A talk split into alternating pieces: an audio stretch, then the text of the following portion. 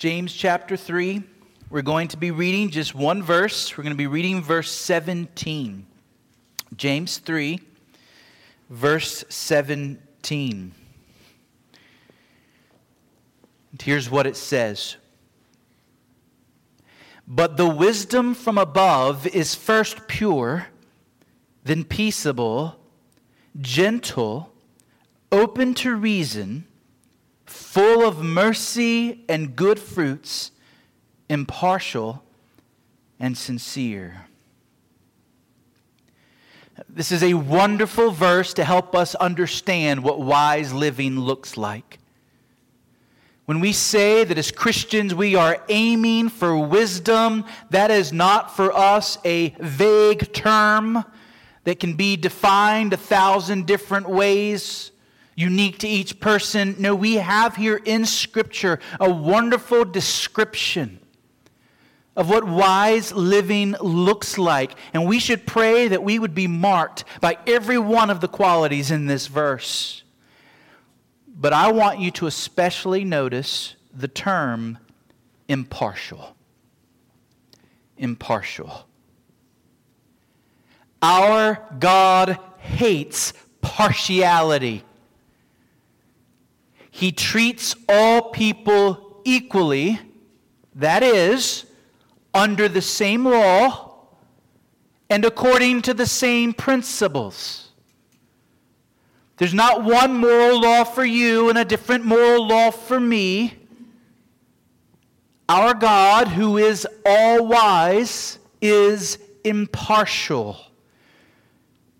And this is the truth I want us to hold on to as we walk through the next few minutes. Now, a lot has been happening in our culture over the last several months related to the issue of racism.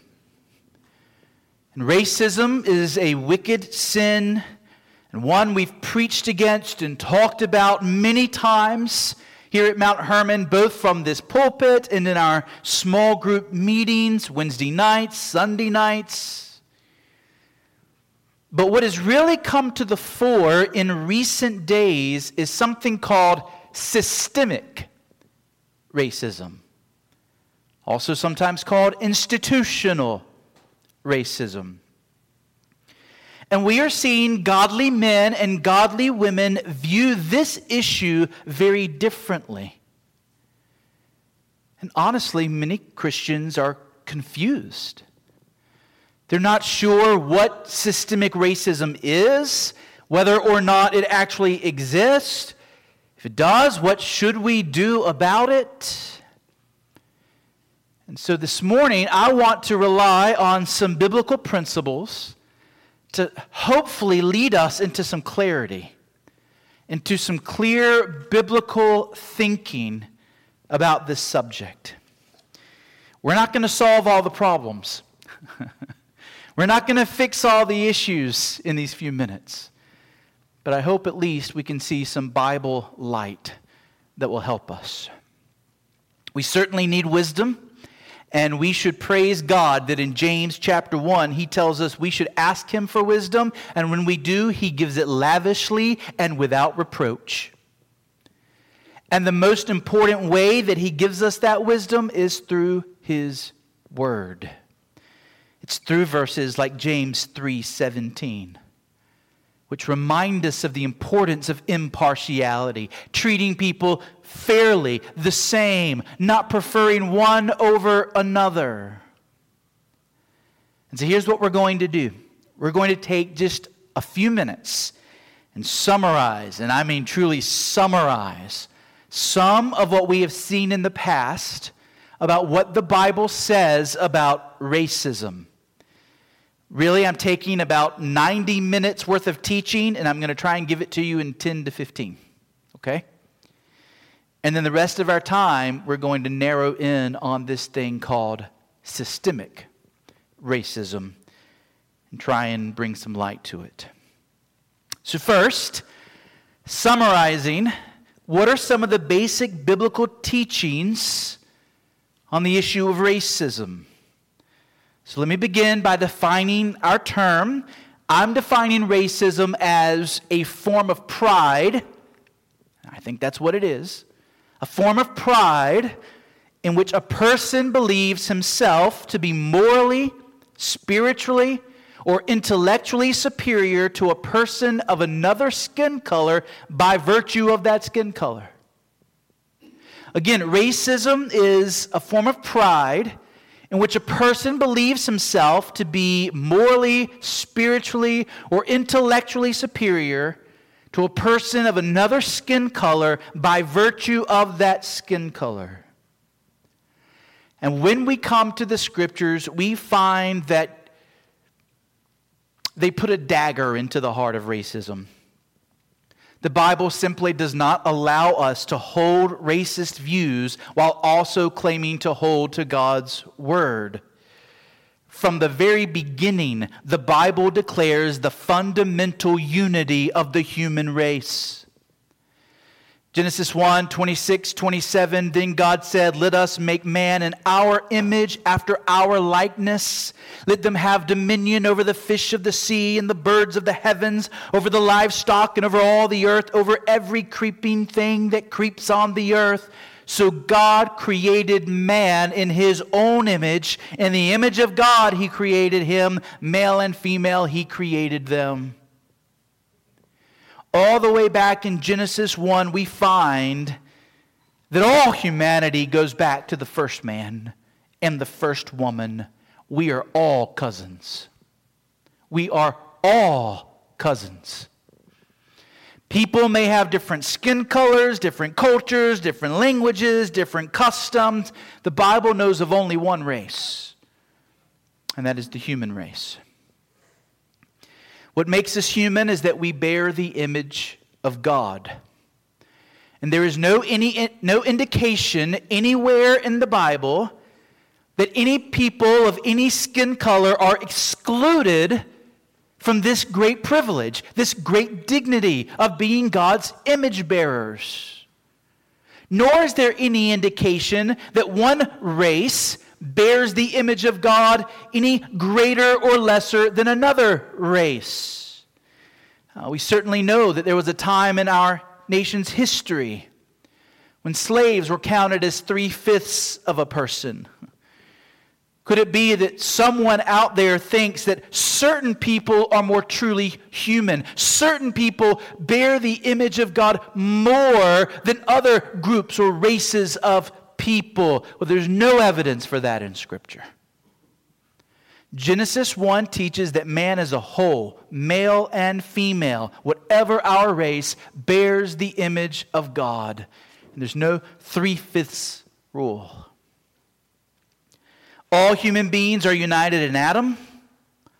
When Adam entered into the covenant of works in Genesis 2, he did so on behalf of every man and every woman.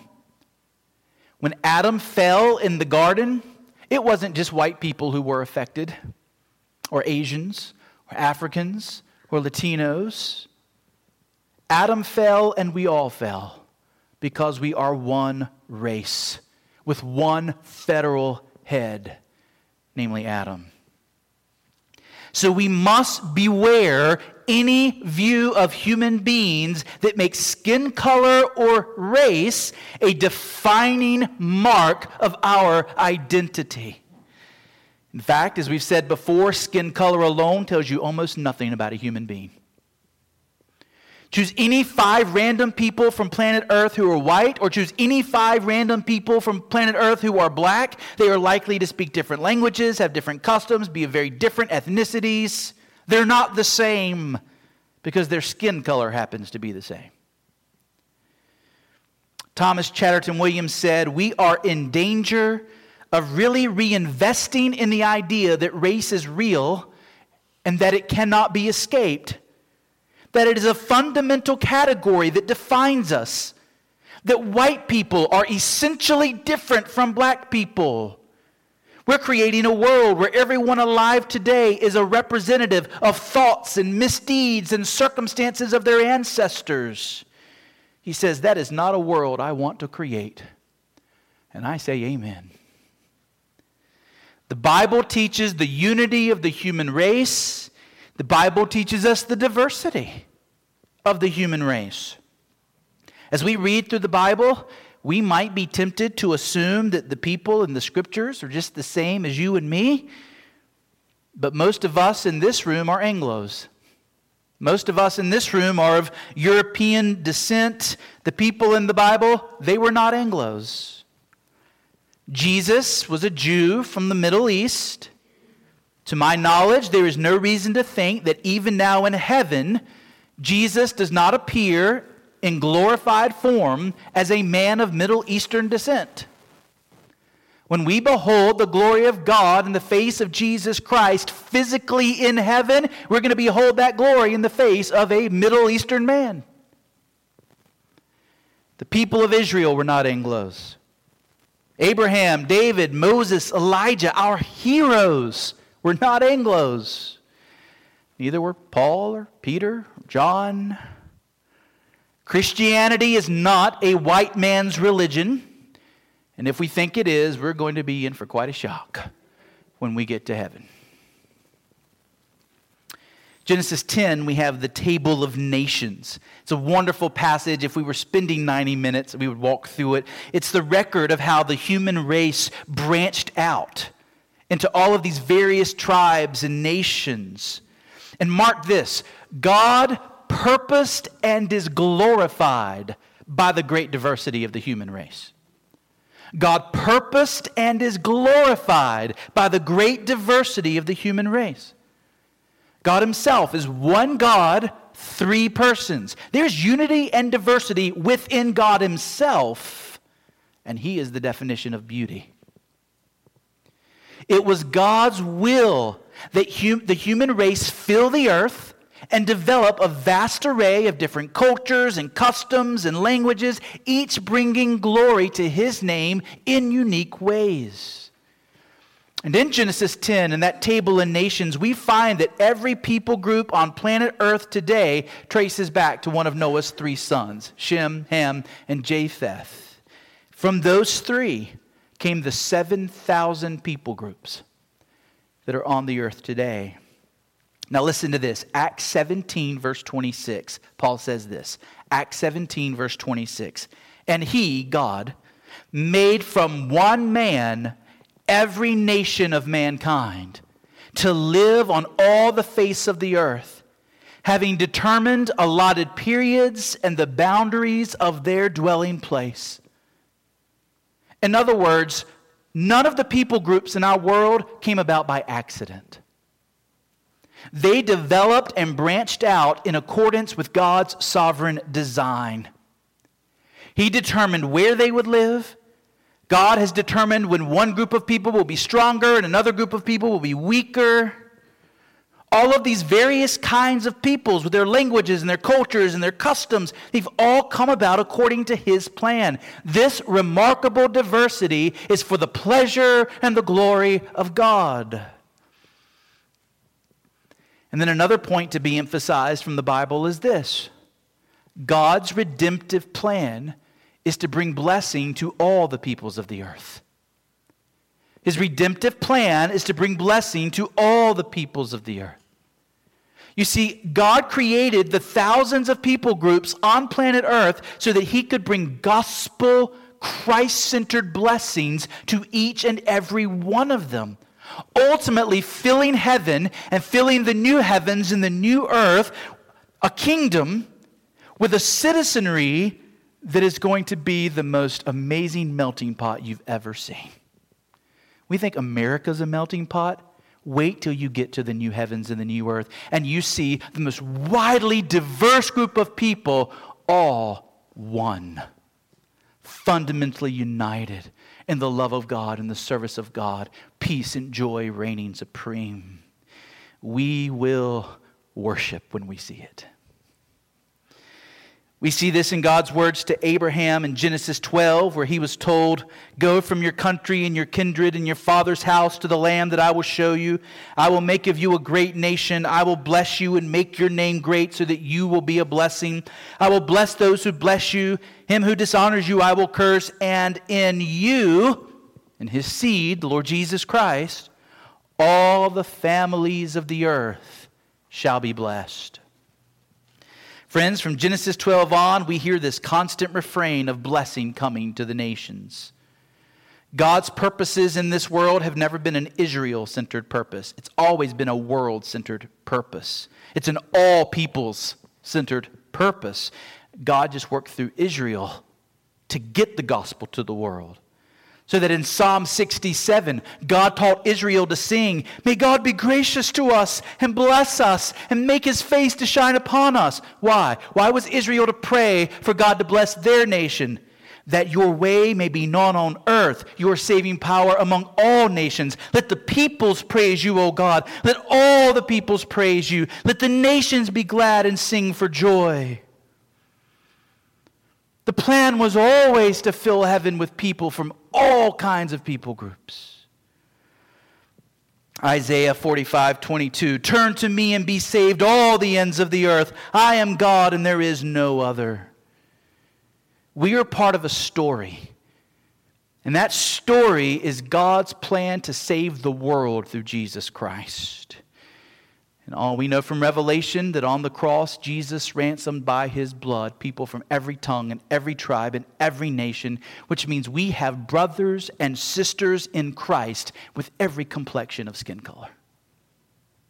You have spiritual, and by the way, when I say spiritual brothers and sisters, that doesn't lessen the meaning, that heightens it. Your spiritual brothers and sisters are more your brothers and sisters than your blood brothers and sisters.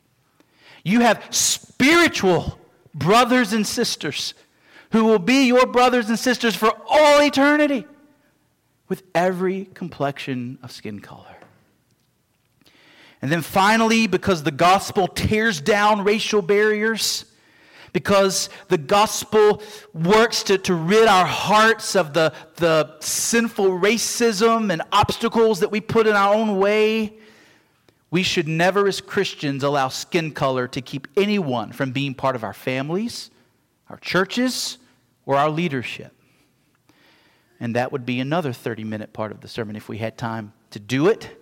But the wife of Moses, the story of Phinehas the priest, the letters to the Galatians and the Ephesians, they all teach us that it is wicked to oppose someone coming into our families through marriage or adoption, coming into our church through membership, even coming into leadership as elders or deacons, if our opposition is based on skin color. Martin Luther King famously taught us we should judge people based on the content of their character, not the color of their skin. And we should rejoice when different shades of skin are brought among us, because God is glorified in unified diversity and diverse unity. All right, that's the summary. That's the summary on the big picture of the Bible and racism. Now let's talk about the issue that's right in front of us. And it's been everywhere for the last several months, and you're probably hearing this term more and more, especially if you watch the news at all or listen to the news at all. And the issue is this thing called systemic racism. So I'm going to use a definition from a lady who was identified as an expert. She was interviewed by USA Today. And she defined systemic racism as systems and structures that have procedures or processes that disadvantage African Americans. Systems and structures that have processes or procedures that disadvantage African Americans. Now, of course, systemic racism can disadvantage other groups as well. But the focus of the headlines has been on African Americans. So let me make 4 points. First, using this definition, we have to acknowledge, I think we should acknowledge, systemic racism is real. Systemic racism is a sad reality of our world and our culture. Systemic racism can be real on the policy level. Systemic racism can be real on the behavioral level. So let me explain. We have a friend, we're going to call him Stephen, okay? And Stephen works for a company that owns several buildings that rents out apartments. And it's Stephen's job to interview the people who want to rent these apartments. Now, if there is a policy in the company that says there are certain buildings with certain apartments that we do not rent out to blacks, that would be an example of systemic racism on the policy level. Right? This company would have a policy that's not evaluating people on the content of their character. It's not evaluating people on their past ability to pay their bills or on what their income is. No, it's making a judgment about people, denying them opportunities sheerly based on the color of their skin. That would be an example of racism. And because it's within the structure of the company on a policy level, it would be institutional or systemic racism. And our friend Stephen, he may not like that policy at all. He may think it's unjust. But it's the policy of his company. Now, thankfully, we have seen more and more of those kinds of wicked policies disappear, both at the governmental level and in most businesses. The vast majority of those policies that were in place 50, 75 years ago are gone. But there are some, right, that may remain. More often, however, systemic racism that we're dealing with today is at the behavioral level. So more likely, Stephen's company does not have a written policy saying we don't rent these buildings or these apartments to African Americans. If they do, they're violating the Fair Housing Act, right? Passed all the way back in 1968 by our federal government. It would be illegal for his company to have such a policy written down. But maybe the policy is more of an unspoken policy. That is, it may be that Stephen's company even states on its paperwork, we do not discriminate based on race. But in practice, in behavior, in the culture of the company, that's in fact what they do. So maybe while Stephen was training for his job, he watched his trainer interviewing folks for apartments. And he just noticed that whenever African Americans applied for certain buildings, his trainer would always say, I don't think we have that availability for that right now. Would you consider this building over here? Stephen knew, but there was availability. So without anything ever being said, a culture was being passed on. A way of doing things was being passed on. That's an example of systemic racism at the behavioral level. And while we have come a long ways since the days of segregation and the days of Jim Crow, there is certainly still that kind of partiality that may be taking place in businesses and organizations and elsewhere. So yes, given that understanding, I think we would have to say systemic racism is real. And second, Christians should grieve and stand against and seek to change systemic racism in both policy and behavior. Our God hates partiality. So should we. He hates unbalanced weights, treating one people according to these principles, but another people according to these principles. Whether we look at the laws that God gave to Israel, whether we look at the psalmist's cry for God to care for the oppressed, whether we look at the stinging messages of the Old Testament prophets, or just the instructions that Christ gave to his churches in the New Testament, the consistent message of the Bible is that unjust, partial policies and behaviors ought to be detestable to us because they're detestable to God. So we should grieve them when we see them. We should stand against them as we have ability. And we should seek to change them. So if Stephen is working for a company and that company has this policy written down, he should do everything he can to convince his company to change that policy. And it may come to the point where he has to decide whether or not he can continue to work there with a clean conscience. the policy is not written down, which is much more likely, if it's more of an unspoken policy, the culture of the company, he should still look for ways to stand against it. He should look for ways to change the culture. Repentance of systemic racism would be identifying the wrong, acknowledging the wrong, correcting the wrong. Correcting the wrong means moving to a place where all people are treated equally and fairly, evaluated the same way by the same principles and not by the color of their skin. So what kind of counsel might we give Stephen in this situation? Well, he can fight systemic racism in his company through prayer, through his example, through teaching, and through action. So first, and always first, he should go to God, and he should pray about what he has seen in his company. He should take his concerns to the Lord. He knows this grieves the heart of God, and so he should ask that God would give him the wisdom and guide his steps as he seeks to do what is right. Second, he should make sure that his own interactions with people of all kinds, as he considers all their applications, that he is the one operating with integrity, that he is upholding the moral principles of God. Assuming this is an unspoken policy, he should be the first to break it, and to break it for individuals or families who would qualify to rent the properties. And if questioned or called to account for this, he should use the opportunity to teach, to speak the truth in love, to instruct, to help those around him see injustice, partiality for what it is, even if it means speaking to his superiors to consider God's moral teaching on this matter. And then finally, whatever might happen to Stephen for being courageous and taking this action, he should do what he can to make change.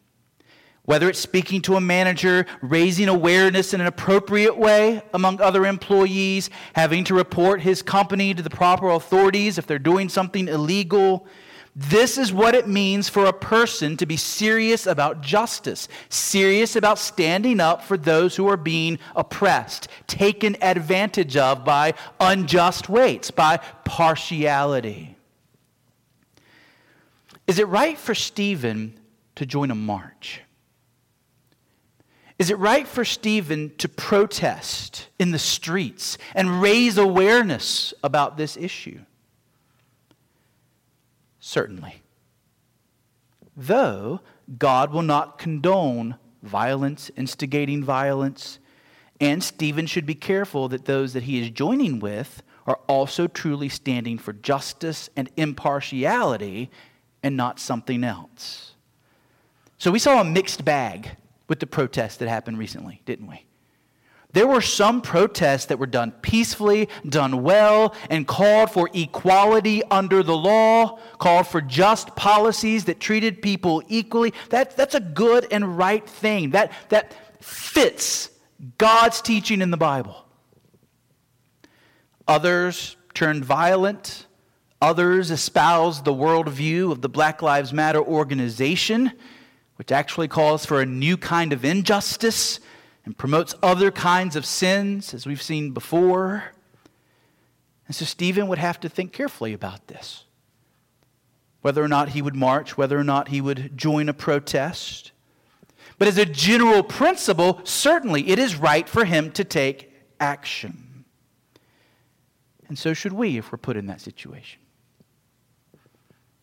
Third, we need to think wisely, which means biblically, about the sin of participation.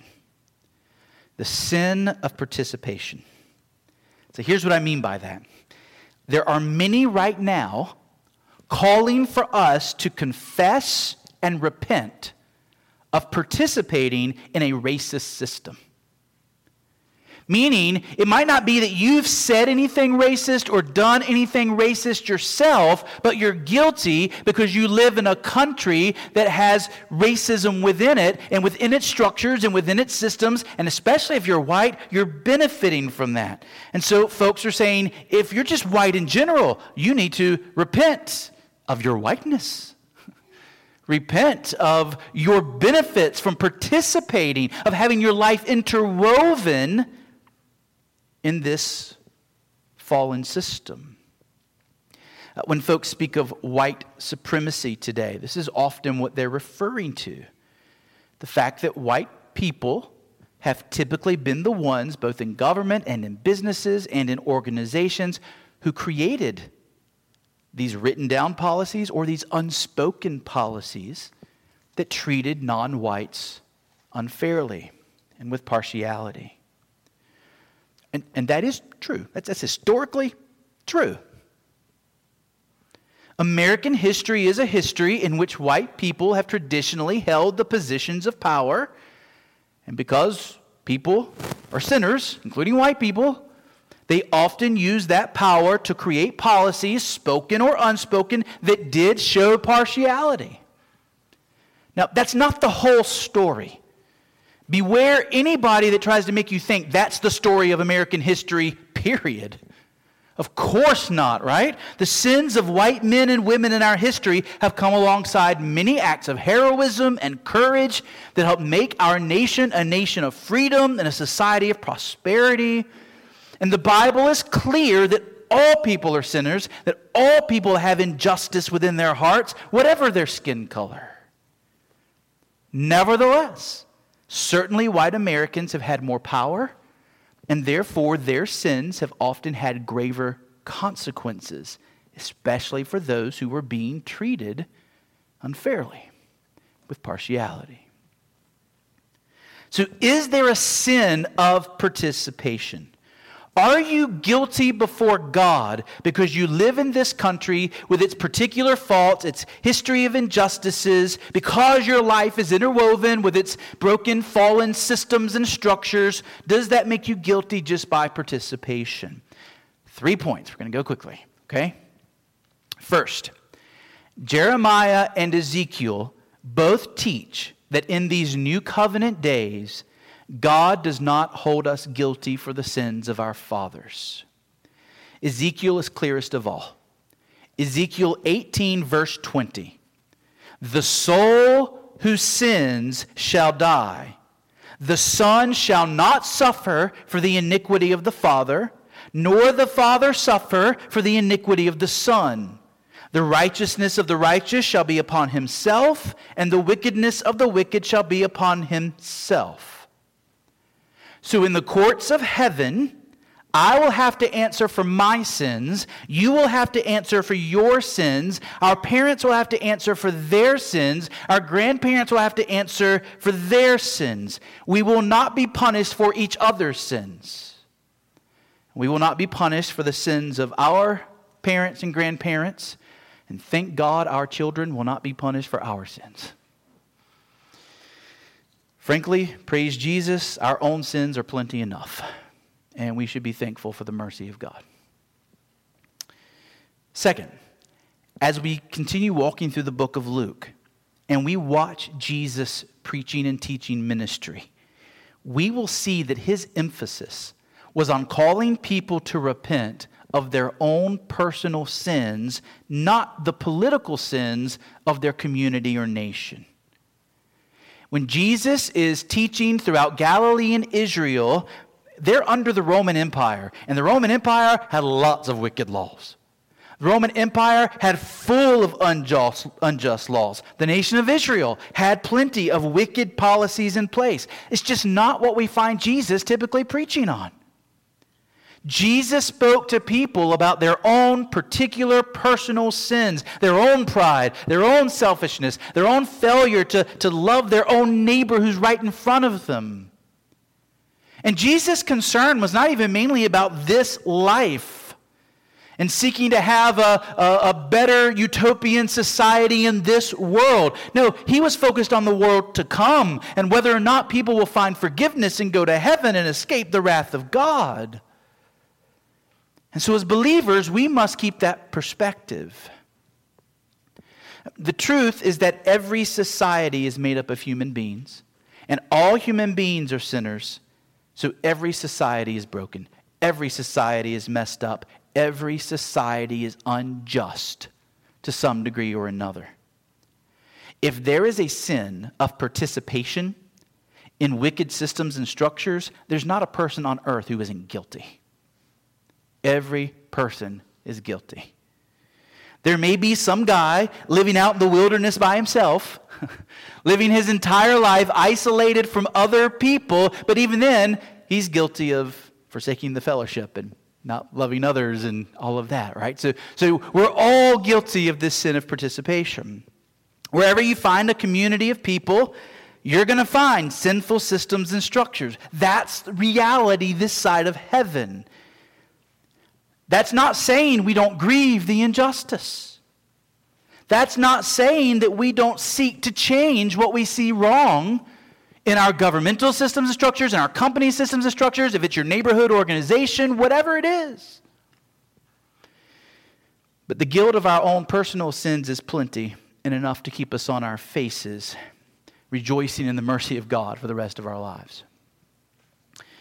And then that said, and to bring some balance, third about that, the Bible does teach that in this life, God will often deal with people at a corporate level for corporate sins. In other words, while you may personally hate abortion, and you may stand against abortion, and you may vote against abortion, this does not mean that God might not judge our nation for that sin, and you may well feel that judgment. We remember how Korah sinned against God, and God caused the earth to swallow up his whole family.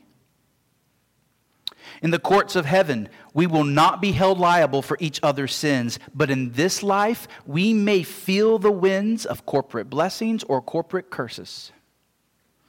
So we should long for our nation to be as just as it can be. We should long for our city to be as just as it can be. We should long for the companies we work for and the organizations we're a part of to be as just as we can be. For God will bring his hand against partiality. He will bring his hand against injustice. He will bless communities. He will bless companies who seek to do justly and love mercy and walk humbly before him. God chooses to bring judgments upon our nation because of racism, we shouldn't expect that we will escape the sting just because we ourselves have sought to be impartial. And of course, the root of every sin is found in our hearts. Our last point on systemic racism is this: let us beware the call to replace one kind of injustice with another.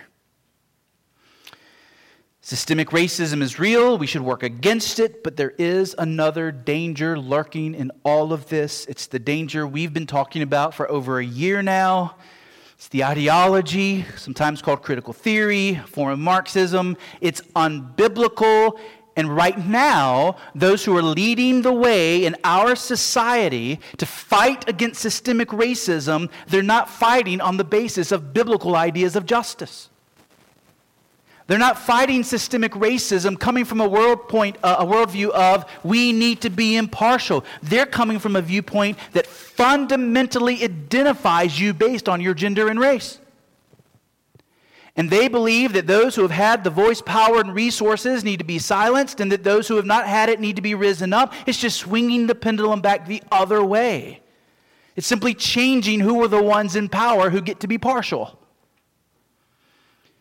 In this worldview, people are still not being evaluated by the content of their character. They're still being evaluated by the color of their skin, or by their gender identity, or by their sexual orientation, or by their immigration status, but not them, who they are.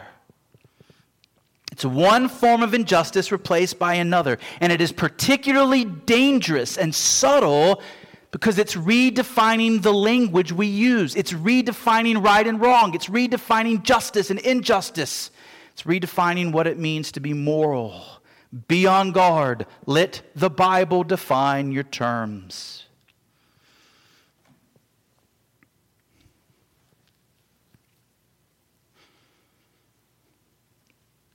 So I have a whole other section here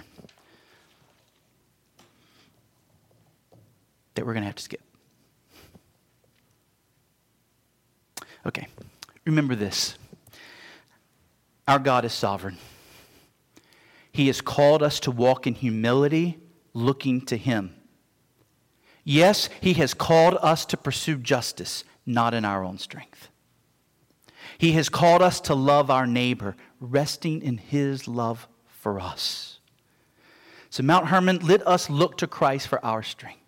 And in the joy of his love for us, let us stand up against all true oppression, all true partiality, with the hope, the eager expectation of the day when Jesus comes back, and we will live in a new heavens and a new earth where we will never have to talk about this again. Because it will be a world of impartiality, a world of fairness, a world of love, a world of unified diversity and diverse unity. Amen? Amen. Let's pray.